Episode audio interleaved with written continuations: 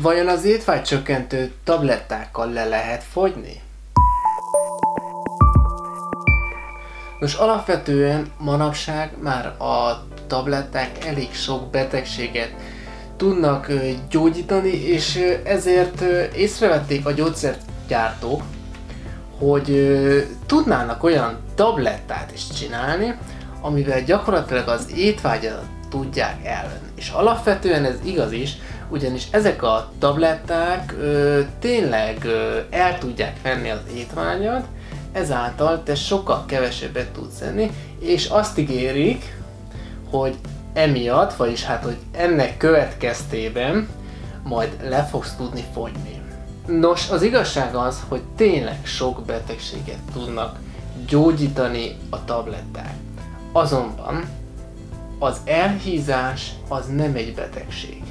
Tehát amikor te elhízol, akkor az nem azért történik, mert valamilyen betegséged van, tehát maga az elhízás az alapvetően nem egy olyan eset, amit alapvetően gyógyítani kellene.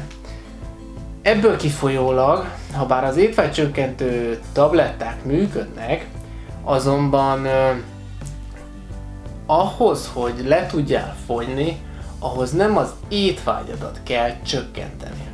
Tehát elhiszem azt, hogy te éhes vagy, és alapvetően ki tudnád enni az egész hűtőt, de nem ezért nem tudsz lefogyni, hanem azért nem tudsz lefogyni, mert nem jó diétát csinálsz, vagy éppen alapból még nem is csináltál diétát, és lehet, hogy pontosan erre lenne szükséged, ugyanis sajnos ezek az étvágycsökkentő tabletták alapvetően tehát működnek, de nem az étvágyadat kell elvenni.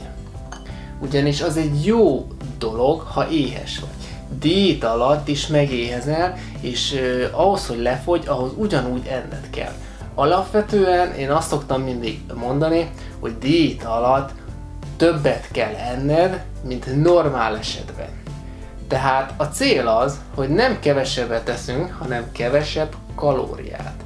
Ha kevesebb kalóriát eszel, mint amit a szervezeted alapvetően igényelne, akkor a kieső mennyiséget a te testzsírodból fogja pótolni, magyarul hozzányúl a raktárokhoz, és hosszú távon ettől fogsz lefogyni.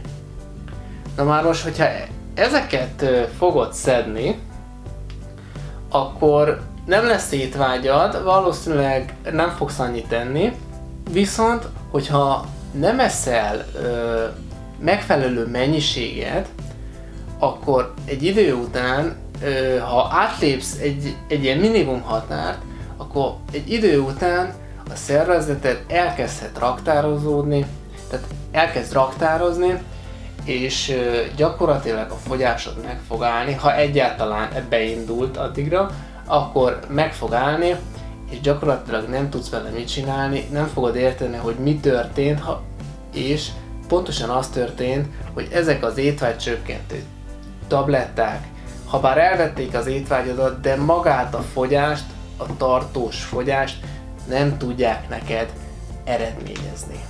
Szóval a legjobb étvágycsökkentő maga az evés, ahhoz, hogy tényleg sikeresen le tudj fogyni, ahhoz ténylegesen enned kell minimum naponta 5-ször, az tényleg a minimum, és alapvetően ugyanannyit kell minimum enned, mint normál esetben, csak az a trükkje, hogy kevesebb kalóriát kell enned, és jól kell megválogatnod azokat az ételeket, amiket meg fogsz enni.